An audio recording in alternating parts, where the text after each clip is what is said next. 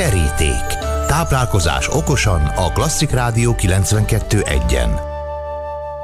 A vonalban Vajda Pierre, gasztronómiai szakértő, ételkritikus, filmrendező, író, szervusz, szeretettel köszöntelek.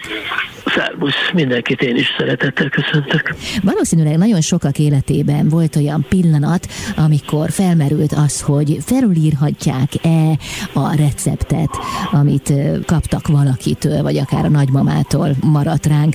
Hogy látod, hogy mennyire engedi meg a kreativitást a, a hagyományos, vagy akár a nem hagyományos gasztronómia is? Szóval például főzhetünk-e csak úgy érzésre? Mennyire van szerepe vagy jelentősége ennek a képességnek a gasztronómia területén. Tehát felülértékeljük ezt, túldimenzionáljuk, vagy pedig épp ellenkezőleg nagyobb terepet kéne ennek adni.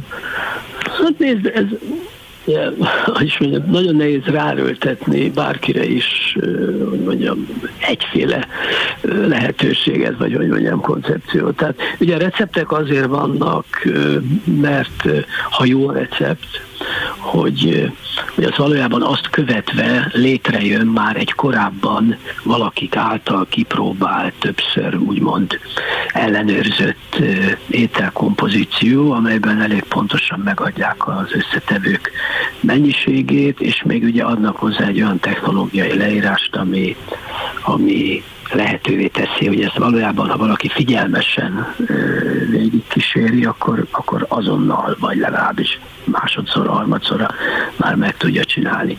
Persze, és ugye van az a és ez itt a, az érdekesség a dolognak, hogy valójában egy receptre ránézve, azt elolvasva, annak, aki gyakorlott, ez kb. olyan, mint a kotta olvasás, aki ismeri a kottát, és le tud blatolni egy, egy dallamot, az a kottára ránézve már azt is látja egyébként, hogy ez valami, hogy mondjam, jó dallam-e, vagy, vagy hogy azt fogom-e szeretni, vagy sem.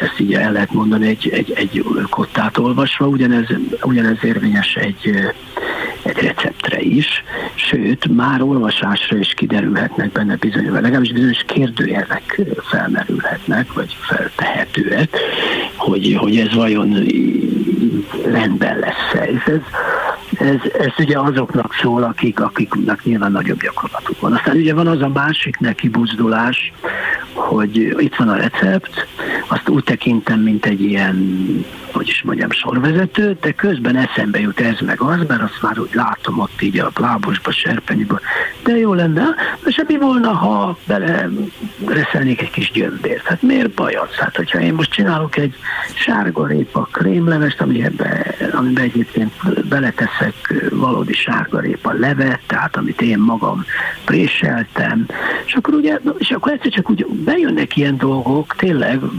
intuitíve, hogy most akkor egy, egy kis csillit is beleszólhatunk, mert semmi baj nem lesz, és egy kis gyömbért is beletehetünk, de mondjuk fokhagymát talán nem tennék bele, de akkor mondjuk egy kis mézet, akkor az egy picit ugye elviszi az édesbe.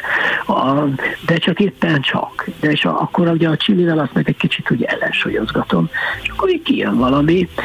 Érdemes egyébként ezeket így jegyzetelni, ugye, mert a, akkor lehet valójában rekonstruálni, de van olyan, aki azt mondja, hogy a fenét nem rekonstruálok semmit, ahogy éppen akkor érzem magam, úgy fogom ezt elkészíteni, de mondom, ehhez azért kell bizonyos gyakorlat. És aztán ugye vannak azok, akik hát lehet, hogy nagyon komoly improvizatív erővel rendelkeznek, de azért tehát ez olyan, körülbelül olyan ez, mint a, mondjuk a festészetben nagyon fontos, és még amatőrök számára is, hogy mondjuk mik a komplementer színek. Tehát mi lesz akkor mondjuk, hogyha a kéket meg a pirosat, a zöldet, vagy a sárgát és a pirosat összekeverem, akkor ott, ott milyen, hogy is mondjam, színárnyalatok fognak létrejönni, és hogy ez a komplementaritás, ez mondjuk mennyire tudatos, és mennyire akarom tényleg ezeket a kevert színeket létrehozni. Hát ilyenfajta komplementaritás egyébként a főzésben is van, tehát hogy vannak olyan anyagok, nyersanyagok, amelyeknek az egymásra való hatása nem biztos, hogy pozitív,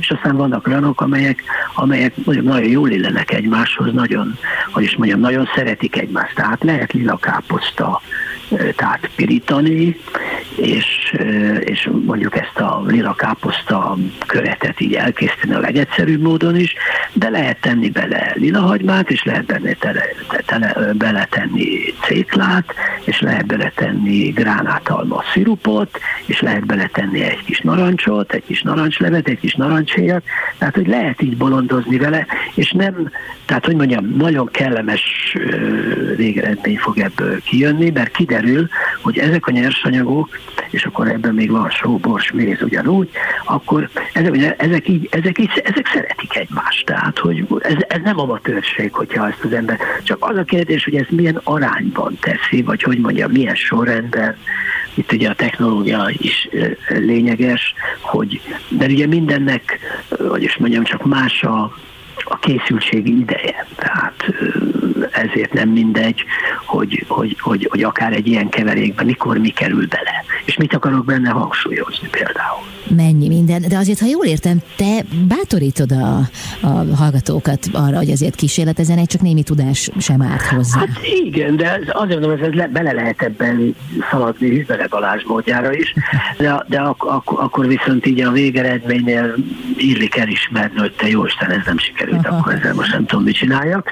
Szóval, hogy igen, de én azt gondolom, hogy ebből lehet tanulni. Tehát ez mindenképpen én, én mindig úgy gondolom, hogy a főzés, minden ezzel kapcsolatos dolog, tehát ez egy kulturális tevékenység, bizonyos értelemben, az ember minél inkább tájékozott így, vagy mondjuk így a kultúrában, annál inkább képes valami fajta asszociatív módon kezelni magát a, magát a főzést is. Tehát én nem azt mondom, hogy, hogy Mozart szonátát hallgatva az ember okosabb lesz, úgy értem a, a, a konyhában, bár még ezt sem zárnám ki. Szóval, hogy mondjam, minden olyan dolog, ami, ami ilyen akár mondom művészet, az, és az, az inspiratív tud ebben lenni. Tehát az ember minél jobban elmélyed ebben, azért mondtam a színek komplementaritást, komplementaritását, az, ez vonatkozik az ízekre is, és ugyanakkor vannak olyan dolgok, amik tényleg vonzák egymást, tehát színek is vonzák egymást, és kiderül, hogy a természet valami fajta nagyon bölcs módon van úgy össze